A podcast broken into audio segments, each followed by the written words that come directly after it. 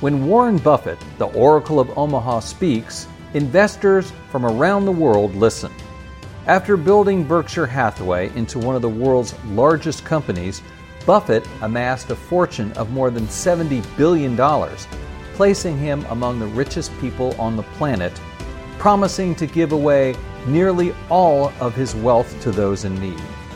Now, in these difficult times, we turn to this stock market sage for his financial wisdom and calm. In this episode of Influencers, I sit down with Warren Buffett as we discuss the markets and the pandemic that has brought the global economy to a near halt.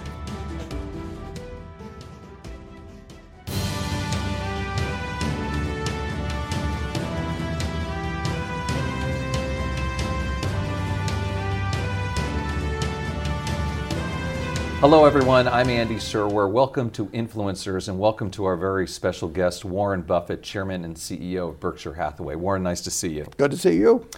So it's March 10th, and it's the day after the stock market crashed. The Dow was down over 2,000 points. Oil cratered to $30 a barrel or so. Uh, the 10 year bond went to below 0.5%. What the heck is going on, Warren Buffett? I, I told you many years ago, if you, if you stick around long enough, you'll see everything in markets. And, and it may have taken me to 89 to years of age to throw this one in the, into, into the uh, experience. But, you know, it, it, markets, if you, if you have to be open second by second, they react to news in a big time way. I mean, it's not like the market for real estate or farms or, you know, things of that sort. Uh, Does this remind you of any other time? Well, I've certainly been a, a, fair number of times when panic has reigned in Wall Street. And uh, October 19, 1987, and the period around it. I mean, there was there was panic on on at the close of business on Monday, October 19th.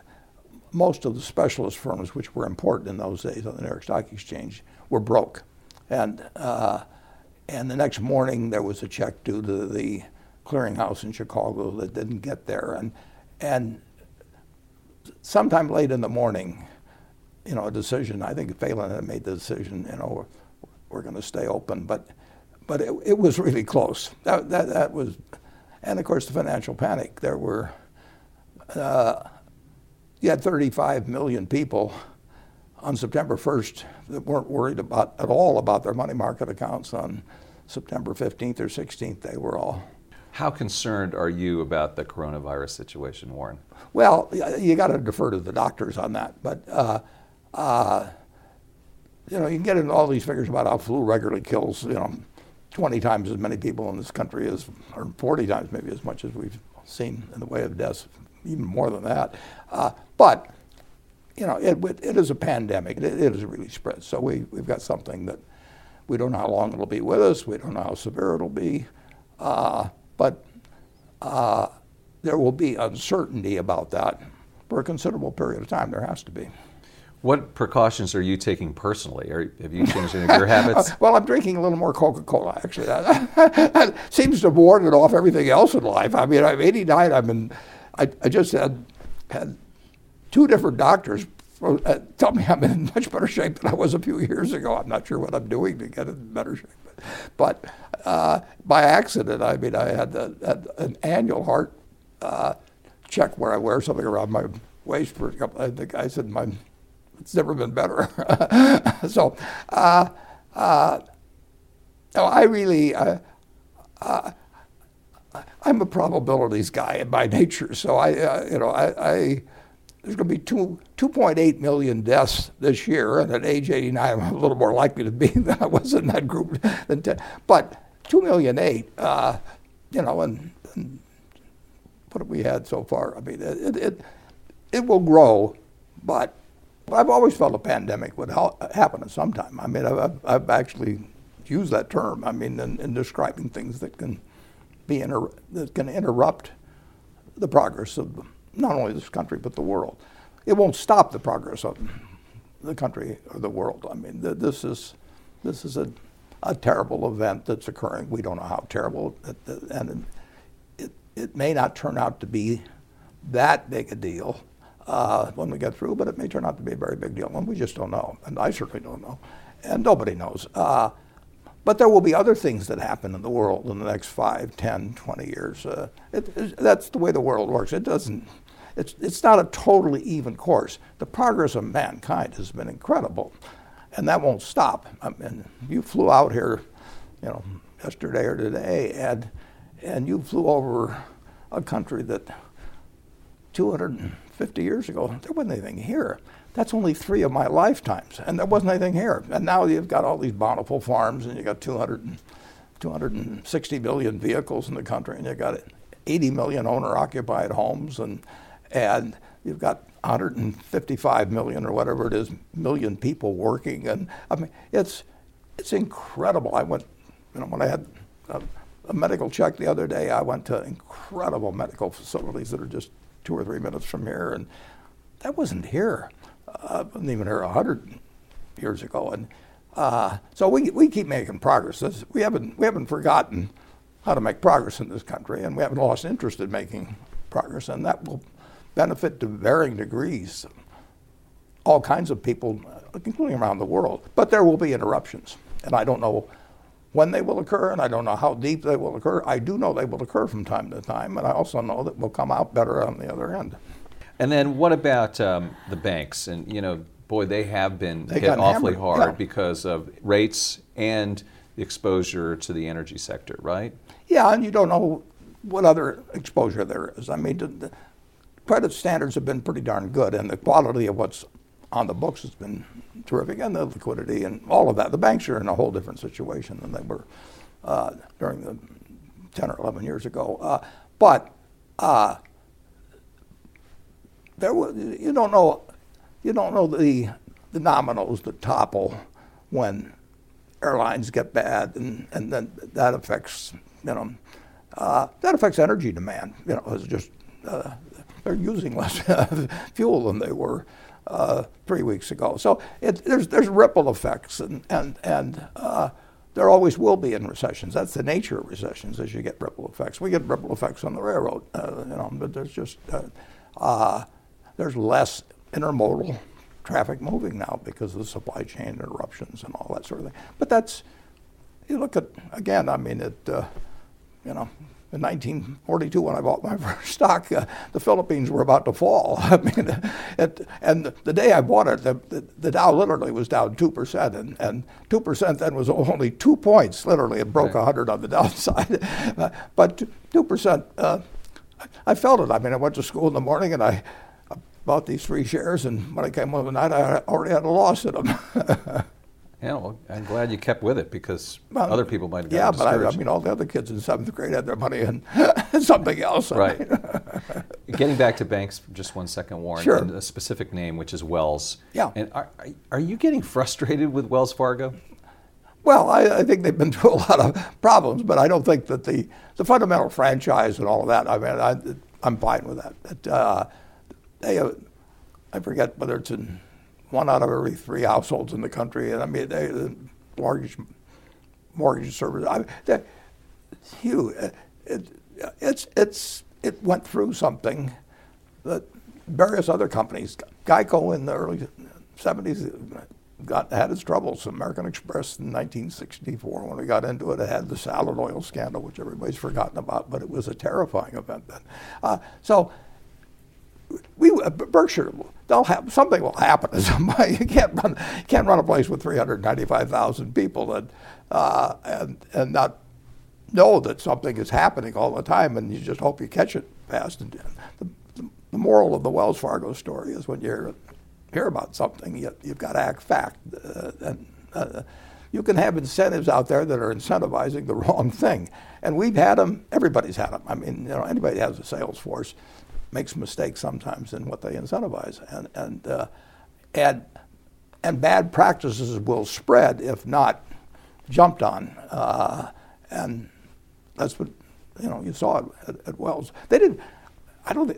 I don't see how in the world they made any money out of the phony accounts, but uh, you know the cost. Again, there's a ripple effect. I mean, when something goes wrong at Berkshire, if it doesn't get corrected, there'll be more problems subsequently, and, and, and it uh, when, when I was at Salomon, Charlie gave me the formula. He said, you know, get it right, get it fast, get it out, get it over. And anytime you see a problem and you're a responsible party in, in corporate America, that means just get it right, get it fast, get it out, get it over. And, and don't skip and just put that right in front of you and Yeah. go to work on it. Yeah, maybe I don't know about the get it over part with Wells. I mean, it, it just Well, if you get on. it, if you get it right and get it fast and get it out, you will get it over. Right. Okay. and Got if you it. don't the other things you've got, Yes. you'll never get to get Right, it over. okay. Fair enough. Um, let's switch over to talk about oil. Um, you are an investor in the sector through this Occidental Petroleum Right. deal from last year. You put in ten billion dollars, Exactly. I think, and and maybe some more after that. I know you get preferred dividends, but that investment has to be underwater at this point. And what's your thinking? Well, the, the ten the ten billion is a preferred stock with warrants, and but the, and there is no market in it. I mean, know, it's a private deal. But but, but we also have about two percent of the common stock, and that's that's down significantly. And and you know, as I said when I did it, I mean. It, the biggest variable is the price of oil, and I don't know the price of oil, and every day it gets quoted. You know, if, if you have an opinion on oil, you can buy or sell oil either one year out or two years out or three years out or something of the sort. And uh, when oil was in the 30s, uh, there's a lot of agony in the oil patch. And, and the, the math just changes terrifically. I mean, it just doesn't pay to drill in, in a lot of areas. And the Saudis can turn out a lot of it with, practically no operating costs or, you know, I mean, they've got uh, very, very, very cheap operations. I mean, between that war between the Saudis and the Russians, and then also perhaps the secular decline of demand given concerns about climate change, is this really a great place to invest? Well, I, I don't think the secular de- demand will change that much, but certainly the immediate demand has changed. I mean, the airlines need less, and people drive less if they're working out of their homes, and I mean, you, you can change. You know, when you're talking about something close to 100 million barrels a day, if you change it by five percent, you know that is huge. I was reading in your annual letter, on the other hand, that you're Mm-hmm. so proud of Berkshire Hathaway Energy, which is so big in wind power and has this whole different business model. So you think that alternatives actually have a, have a real future? All alternatives have a future, that, they are the future over time. But you can't change the world, the base of the world. I mean, you've got 260 million vehicles on the road, or whatever number it is in the United States, and I don't know how many around the world, and they're not changing what they use tomorrow. and uh, you know, the average age of the American vehicle, the auto, I think, is 11 to 12 years, something like that. And and so the world can't change dramatically. And, and if anybody thinks you can change energy sources 10% in a year, it, it, it just doesn't work that way. And, and, uh, uh, but w- the world is going in the right direction in terms of, of, of working toward uh, minimization of carbon. Speaking of those cars, I mean, look at Tesla and what Elon Musk is doing. I mean, that kind of is a revolution, right? Well, it's it's an important change, but if you guessed on the penetration of electric cars, let's say we say so 17 million or something a year, and, and in 2030 when I'll be 100, uh, and I would say that I'd be surprised if more than a third of those would be electric. Well, that's two thirds that aren't, plus all the ones in. So, of the total car, uh, of the total vehicles on the road, it still might be 10% to electric tops or something like that worldwide. I mean, you can't change this mass of, of, of transportation. Uh, you can't change it in a year. It is changing and should change, uh, but but in terms of just the math of of, of replacing, if, if we said we're going to junk all the cars we have, well, you know, the, econ- the economy would stop. I mean, we can't produce them. We couldn't replace them. What do you think of Elon Musk, though? If you met him, and would you invest in Tesla? Well, I think you're trying to bait me a little. I don't know. I'm just asking you. You can say no, no, and no, or No, yes, listen, yes, he's done yes. some remarkable things. Okay.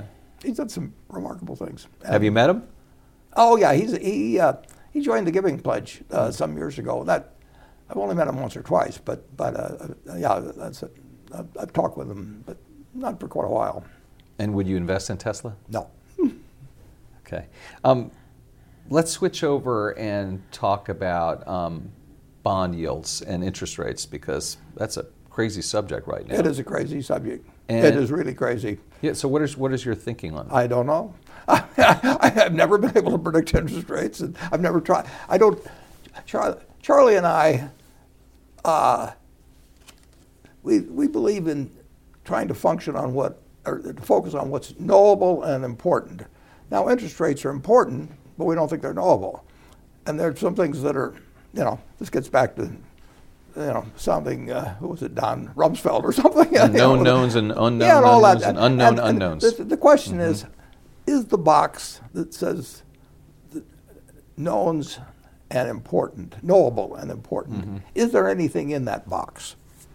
And can you tell what's in that box and what isn't in that box? And it's what I call knowing your circle of competence. And my circle of competence doesn't include the ability to predict interest rates a day from now, or a year from now, or five years from now.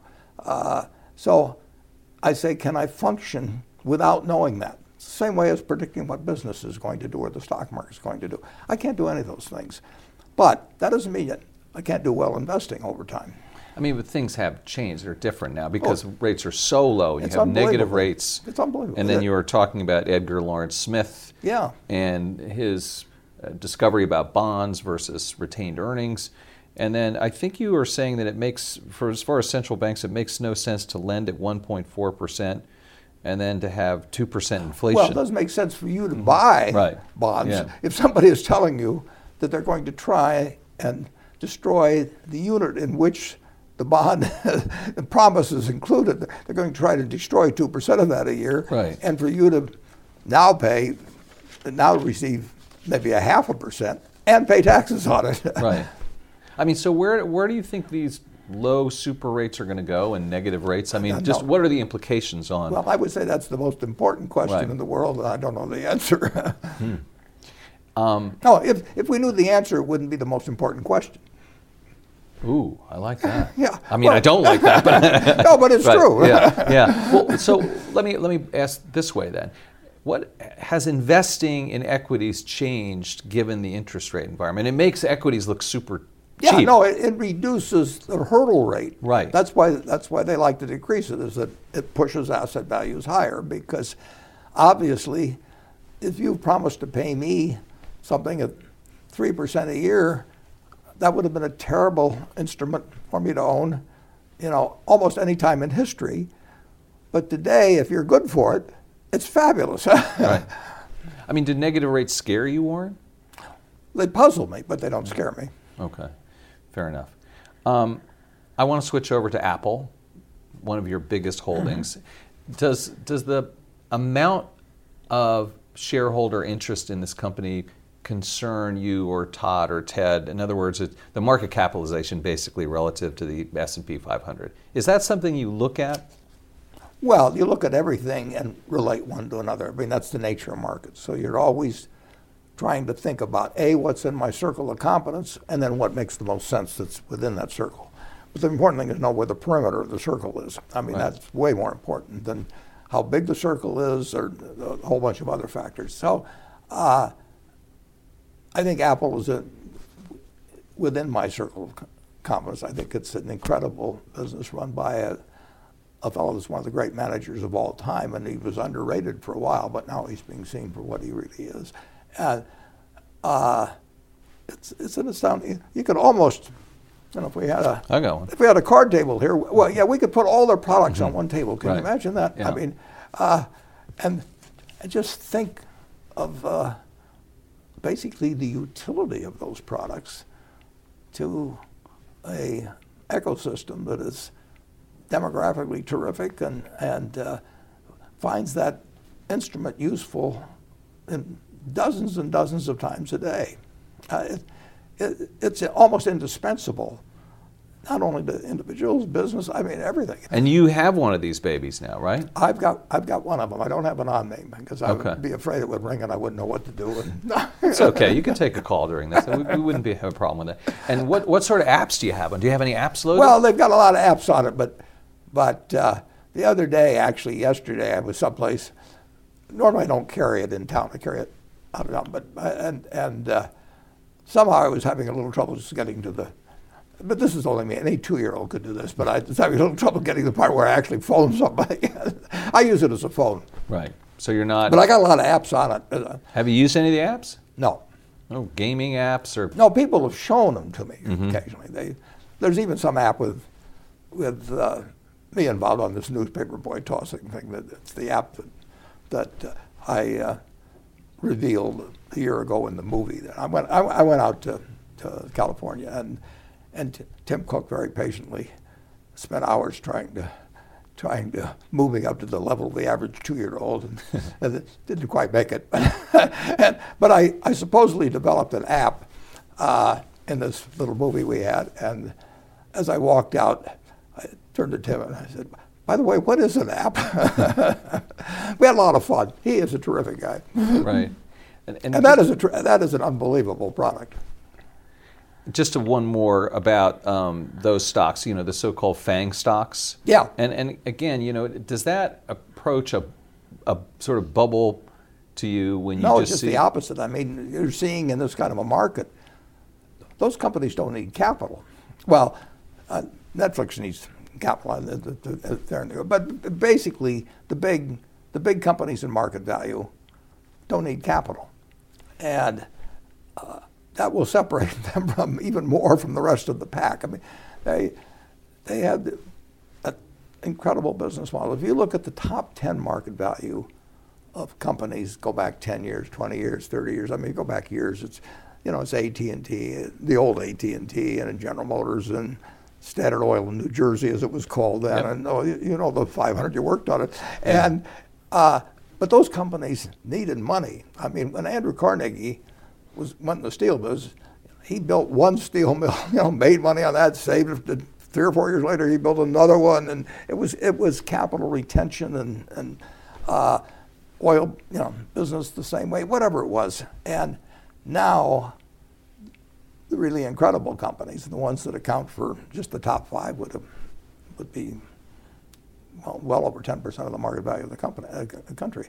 Uh, they really don't. They don't take capital. That might, that, uh, they may. Their their suppliers may, in some cases, and all that, but but they are really overwhelmingly they're they're, they're capital light, and and that is really different. Then the question is, why don't you own Google and Amazon? Those two in particular. Let's take those. Well, two. that's a pretty damn good question, but I don't have a good answer. the, I, I, I, I definitely should have owned Google. Uh, they, the, the guys came to see me before they the, when they were Larry and Sergey. yeah yeah and they and uh, uh, and we were this is a long time ago. I mean this was before they went public, but they were talking to me about a little bit about it and and we were using search at Geico in a significant way. So I knew the power of search, and I actually used search a lot myself, uh, uh, starting with AltaVista or something going way back. And uh, search is incredibly valuable to me, and, and, and it was valuable to, to Geico. So I, I was capable of understanding that. On the other hand, I had seen that Google was taking out AltaVista to some degree. And I thought, you know, maybe somebody else can take out Google. And maybe if they'd started earlier, somebody else could have taken out Google. So I was always a step behind on that. What do you do? Do you kick yourself? What does No, Warren I Buffett don't. do? Because I, I, I made so many mistakes. You know, I, uh, if I tried to kick myself, my legs would be exhausted. I mean, no, it, it- you don't you don't kick yourself in the investment, but- and incidentally, you don't can, can kick yourself when you make a mistake. I mean, it is part of what you do, and, and uh, you know. And, you know, I was there when Ted Williams batted 406, but it, it was, that means 594. That And, and what about Amazon? Same kind of thing. incredible business. But it, why? Why it's not too late to, to buy these stocks, is it? I don't know. But you're not you're not buying them right now. No, but I don't buy much. That- right. it- it- those, those are the kind of businesses I think about a lot. Charlie thinks about them a lot. You can't help but do it. I mean, those are incredible business stories. Right. I mean, so the door's not closed necessarily. No, no, Right. no, not at all. Okay. Um, Well, actually, you know, one of the other fellows the office bought a little uh, uh, uh, Amazon. I mean, that sh- that showed up in our 13F. Uh, Ted or Todd, one of the two. one yeah. of the two, bought some Amazon. Right. Yeah, that, that that was in our 13F. Yeah. Right. There you go. You took the plunge. Not Berkshire, me. Berkshire took Uh, the no, plunge. Berkshire took. Yeah, Berkshire. They can do anything they want to do. They can't short Berkshires. A few stocks. And then speaking a little bit more about Amazon and Jeff Bezos, he owns the Washington Post. yeah. They offered it to you. My understanding is when it was for sale, or I mean, you talked Yeah, to Don. I- I talked to Don Talked- sure. And and why? Do you regret not buying it, or no, did you I, not? that, that- that- if I buy anything, it's got to be for Berkshire. You know, I, I, I mean, I'm, I'm, I'm, uh, I'm just committed that way. I'm mentally, uh, Berkshire comes before me, and and uh, it would have been a mistake for the for Berkshire on the Washington Post. It, uh, because of the political stuff. Yeah, sure, sure. Right. Right. people would think. I, I will guarantee you that that that that Je- Jeff Bezos is not telling Fred Hiatt, you know, or, or anybody there, uh, Marty Baron.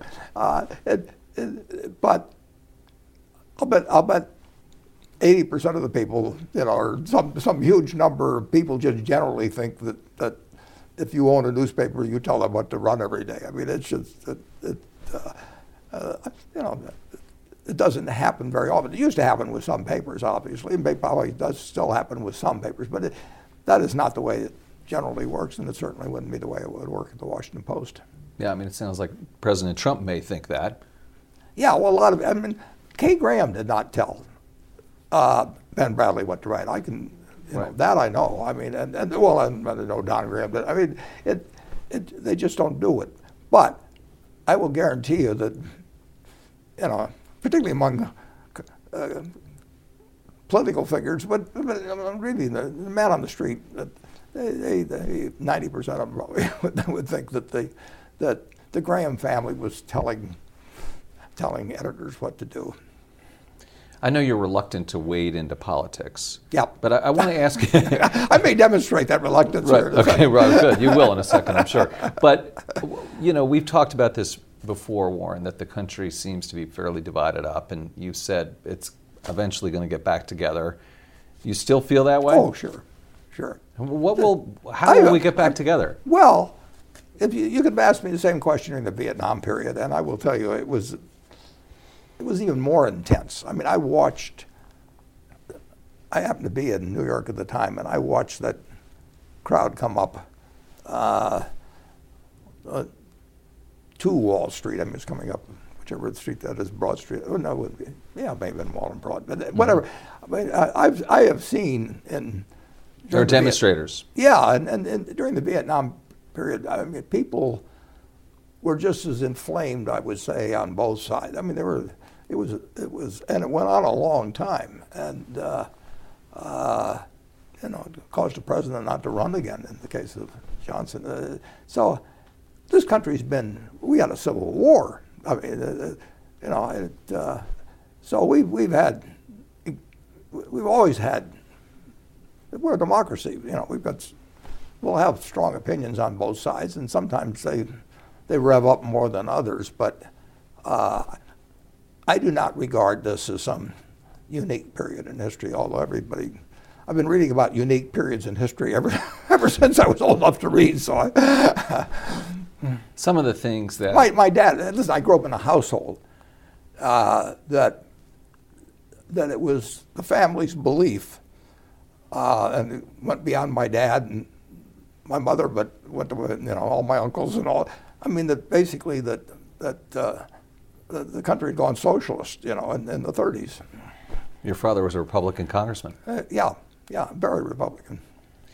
Um, We didn't get dessert at dinner until we said something nasty about Roosevelt. I mean, my sisters and I, just, you know, it was sort of ritualistic. Wow. Okay. Um, there are calls on the political left and the Democrats to tax billionaires, have a wealth tax. Would that stuff be productive and maybe close the wealth and income gap?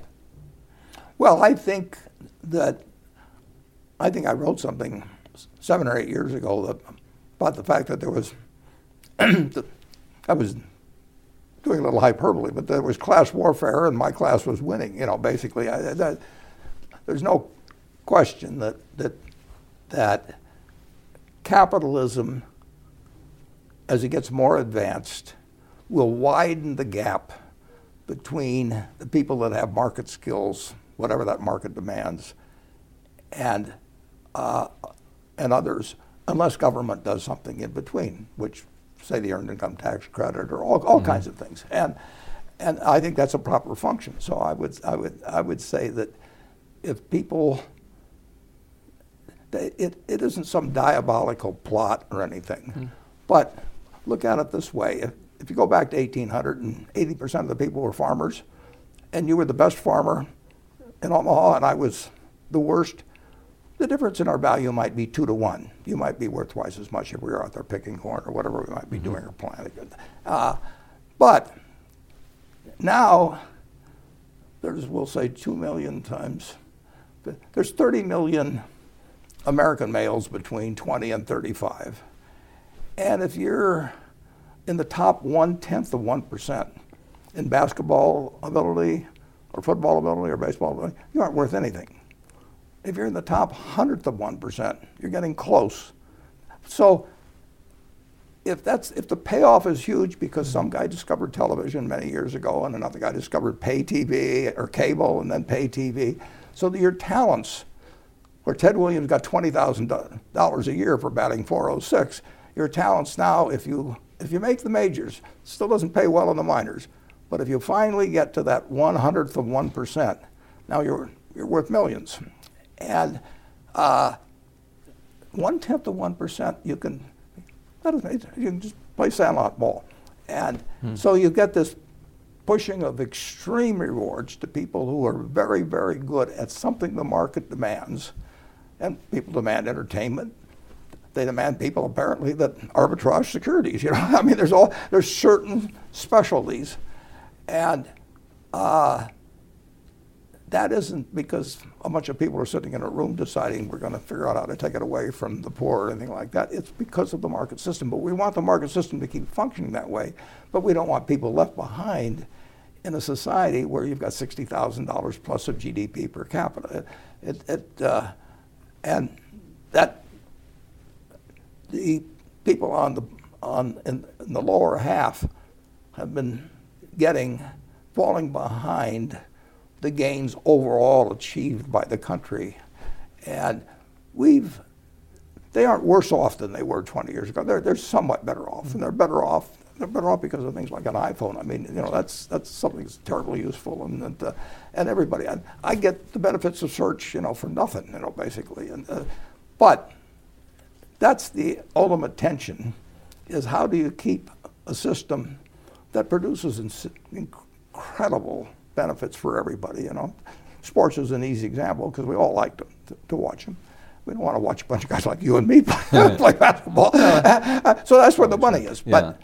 that didn't exist 200 but years ago. But then how do, what, how do we address that? We address it through things like the Earned Income Tax Credit. We, we address it so that anybody that works 40 hours a week and has a couple of kids that they don't need a second job in the family. They can have a decent life. Does that mean increasing the minimum wage? It means increasing the earned income tax credit right, because yeah, I think yeah, that's a right. better system. Yeah, what they right. need is more money in their pocket. Yeah. Now you can do more money in the pocket through a minimum wage, but you don't work, have as many people working. Yeah. You, you need something so they have money in their pocket. Right. And we can do that, and that does require a, in my view, it requires higher taxes on people that where they were born into this world with peculiar talents that, that marvelously now and, and 200 years ago they would have been out there picking corn with me. Can you take the higher taxes on wealthy people and put it directly to the earned income tax credit? Well, you could. I mean, because people complain, "Oh, my taxes are going well, up. They're squandered." Uh, yeah, nobody likes taxes. Obviously. Yeah, but if you put had a program where it was earmarked. Well, that's that's what people do in their when they're on the debate stage you know, currently it's the Democrats, and they, they tell you all their new programs and how they'll pay for it, but they don't tell you how they're going to pay yeah. for the ones that are already there. Uh, nobody's discussed the trillion dollar deficit we have. So to talk about how you're going to introduce some new, pro- but basically, you don't want to run deficits indefinitely that increase the relationship of debt to GDP. There's there's there's some point at which that causes real problems, although we haven't seen it a lot of places that you might expect to see it. But this country has the, the productive capacity to let people like me live extraordinarily well, or sports stars, or entertainment stars, all, all kinds of good managers, whatever, and still make sure that nobody is really left so that two people have to work and you have to hold two jobs and you wonder how you're going right. to feed your kids if you're if you're working. Uh, You know, seven fifty an hour doesn't do it, and ten dollars an hour doesn't do it. But we can do it. We have the resources to do it. You said, uh, shifting gears for a little bit, you said you might continue to underperform the S&P 500. You might continue. Well, I, I, I will from time to time, for sure. But what, what is the appeal then to own Berkshire Hathaway stock? Well, I've got 99% of my money in it, so it appeals to me. But uh, it appeals to, actually it appeals to a lot of people who feel very comfortable with the fact that we'll never blow it, basically. And uh, I think that they could feel very certain, uh, relative to almost any company, that uh, uh, you know we won't be at the bottom quartile or something of performance, but they can feel very, they also should feel very, we're not going to be in the top decile either. We, we run it, we run, if you're a shareholder of Berkshire, we, we are running the business like you've got 100% of your money and, and you're going to keep it in, and, and it's up to us to take care of it. You said that um, my market value, my value is not so high, and it seems like you're trying to really create a Berkshire Hathaway that works well maybe not in perpetuity, but for a very long time. Yeah. And then you also said we're well prepared for succession. It's almost going to be embarrassing how well. Yeah, well, what does that What does that mean? Well, it just means that that, that Berkshire doesn't need me, and, and, we've got somebody that's extremely oh, better than I am in many, many, many respects uh, to succeed me, and that's and, and and and you want that in a company, and and I want it. I mean, I, I, you know, whatever the number may be, but it's many billions that will go for vaccines or whatever it may be, uh, uh, education uh, for decades to come. That, that, depends on that. But more important, it's, it's really a couple, it's at least a million people where a disproportionate number have got something close to their whole savings in. And so we're their partner. I mean, Berkshire came out of a partnership. Charlie ran a partnership. I ran a partnership. We actually we do look at the people as partners, and we look at a partner as somebody who trusts us to make sure that we we don't they don't get killed in the process. and they are not if they're if they're shooting for the top one percent of performance or five percent of important, they're not going to find it. They might have found it in our partnership back when we worked with tiny sums of money, but we can't do it, and we don't want anybody to think we can do it you said a person uh, to succeed me, I think just now, and and so uh, is that a person that we know, or is it? I mean, there are various people at the top of Berkshire that you've tapped, and there's Greg and and Ajit are going to be on stage this year at the meeting. I, it depends what happens to me and what happens to other people, but mm. but it's not that, Justin Bieber or someone out there. No, it isn't even Elon Musk. the, but. Uh, the interesting thing is, uh, if you take our te- top 10 holdings at Berkshire, about we got, we got 150 billion in them. Mm-hmm. I don't know who the successor is mm. to the CEO in any one of those 10. And I've watched a lot of successors come and go in, in those holdings. So uh, to think that we wouldn't have somebody able is just crazy. I mean, in, in our case, that, that uh, you know, it, it's just the ultimate responsibility of the board of directors is to have the right CEO and be prepared for if something happens to that person. Right. You said that we possess skilled and devoted top managers for whom running Berkshire is far more than simply having a high paying or prestigious job. How do you know that? Well, you don't know it for sure, but but you've got to make judgments on that. You make judgments on a marriage. I mean, you know, and you've got more time to look them over in in in, in selecting successor CEOs. But that's the most important decision, though, that you make. It isn't what their IQ is, and it it, it isn't even necessarily the top, maybe in a given type of managerial skill. I mean if they're if they're the kind that'll leave you tomorrow, I mean, you really want somebody that is devoted to Berkshire. And Has, incidentally, we look for the same thing in our subsidiaries. In other words, we we've got a group of managers, and dozens and dozens and dozens. Now, everyone doesn't feel this way. I mean, but we've got a much higher percentage that feel that way than I think than virtually anybody has. But right. but you, you can't bet a, a thousand in that game. Uh, another topic that people are very keen on right now is student debt. And I know that you have really prided yourself on helping students. Is this something that really concerns you? Well, it would be a tough consideration for me if I were going to school whether I wanted to not only invest, I'm talking about college, uh, whether I wanted to invest the four years. I, I, didn't want to go to college that much when I got out of high school. But, but not only the four years, but if I had to incur uh, you know, hundreds of thousands of dollars in student debt. I, I, I don't know what, which decision I would make. Uh, no, it's it, you know, higher education is really expensive, and we've helped out many thousands of students, and the Gates Foundation has done the same thing, and, and other of the foundations that I support. But, but it's just expensive. It's very. Expensive. Is it still worth it? It depends on the individual. It depends on the individual more than the school. I mean, it. Uh, uh, there's a lot to learn in those four years. I mean, there's a lot you can learn in those four years, and whether you do or not depends on more on the individual. Uh, I don't think it. I don't think it makes sense for everybody to go to college. You know, it, uh, and I'm not so sure it made sense for me to go to college. Uh, really? Come on. No, I, am not kidding. I, I, I, I, don't know. I mean, I, I, I learned a lot by reading, hmm. and and you know, I spent three or four years. Well, counting graduate school, four years, uh, that I could have been doing other things. and there were a lot of intelligent things to do then. Who knows? I, no, I, I don't think it was essential. I mean, I, I had some wonderful people I met through it. Main thing when I went to Columbia, though, with, with uh, taking Ben Graham's course, I already knew what he was going to say. I mean, I, I, I read it. I understood, you know, I mean, he was a very good writer. But it was inspirational it was inspirational more than it was educational. We have a few questions from um, our audience at Yahoo Finance uh, from Twitter. One is, what advice would you give to a young investor today? Well, uh, you've got to understand accounting. Uh, you've got to. That's got to be like a language to you, and uh, so yeah, you have to know what you're reading. I mean, and, and, and unless you know that language, and and and some people have more aptitude for that than others. Uh, you know, but uh, and that's one thing I learned by myself. Now I took courses in it afterwards, for example, but I, but I learned it myself in it largely. Uh, so you have to do that, and you have to have the attitude that you're buying part of a business and not that you're buying something that wiggles around on a charter that has resistance zones or 200-day moving averages or that you buy puts or calls on or anything like that. You're buying part of a business.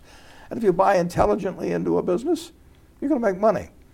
And then you have to buy something that, in my view, which you do if you're buying a business, that you're not going to get a quote on for five years, that they're going to close the stock exchange tomorrow for five years, and that you'll be happy owning it as a business.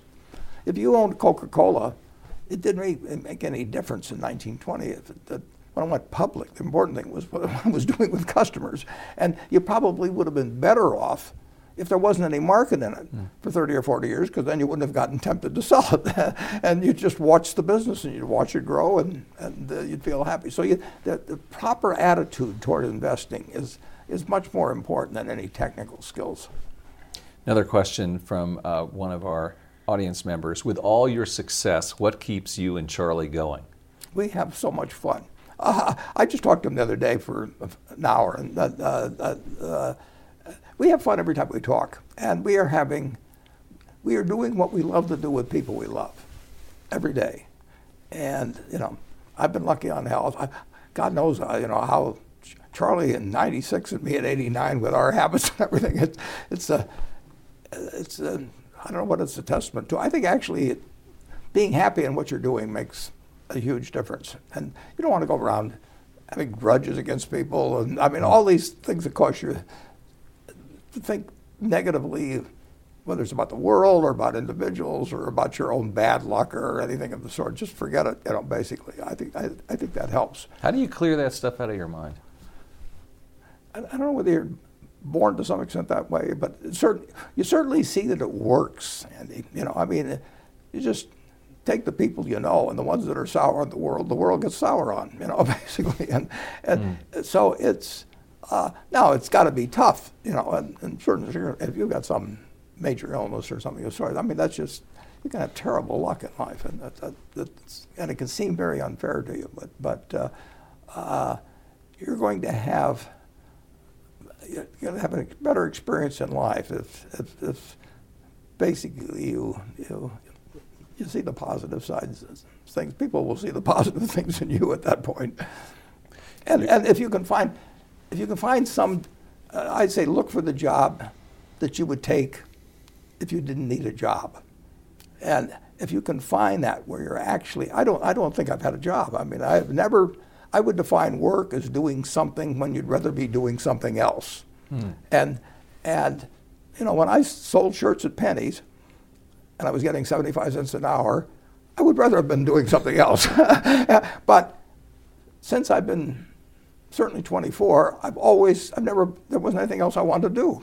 And I had everything I needed and life was wonderful. And, and I tell the students that, you know, you got to live. So you, you, may take a job at first for some organization that you don't admire or work for somebody you don't admire, but, but look for somebody you admire. Look, look for somebody where you're looking forward to working with them that day and doing something that you're looking forward to that you'd do if you didn't need the money. And Charlie and I found that a long time ago. And you're going to turn 90, what, in a few months? About five months, yeah. Five months. Yeah, I'll send you a reminder. I'll send you a present. So that's what you're looking really for. Yeah, right. you, you, get a second reminder, actually. there you go. So, looking back over these years, what are you most proud of? Oh, I, well, I, am I'm, I'm certainly, but I have to give all the credit to their mother, but I'm certainly proud of how, how my children have worked out. I mean, that's not easy in a sense, having a name that becomes famous or, you know, and thought of as having all kinds of money, although they don't. Uh, uh, but all three of them are now in their 60s.